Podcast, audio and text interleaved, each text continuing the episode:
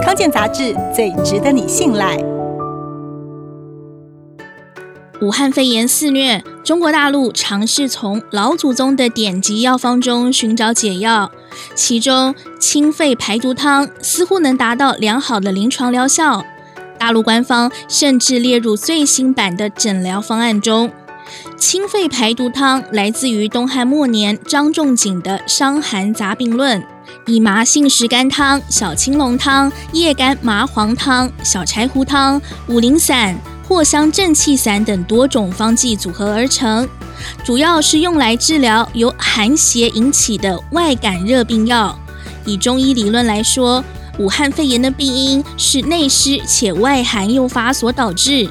清肺排毒汤药性平和，能缓解临床症状，防止病情加重。中华民国中医师公会全联会理事长柯富阳分析。清肺排毒汤是参考古方组成的中成药方，可以大量且快速地运用在临床治疗上。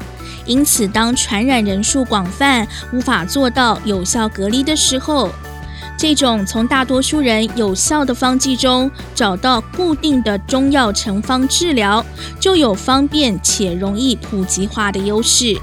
但是，清肺排毒汤不能作为预防使用。这是因为，当外在病毒进到体内，身体出现反应，清肺排毒汤可以减轻这种状况。但如果不是在这种状况下乱吃，可能造成免疫能力错乱，身体不知道敌人在哪里。一般人没有肺炎就乱吃的话，恐怕会越吃身体越虚。根据对岸搜集的中医治疗经验来看，武汉肺炎好发在气虚和脾虚的人身上。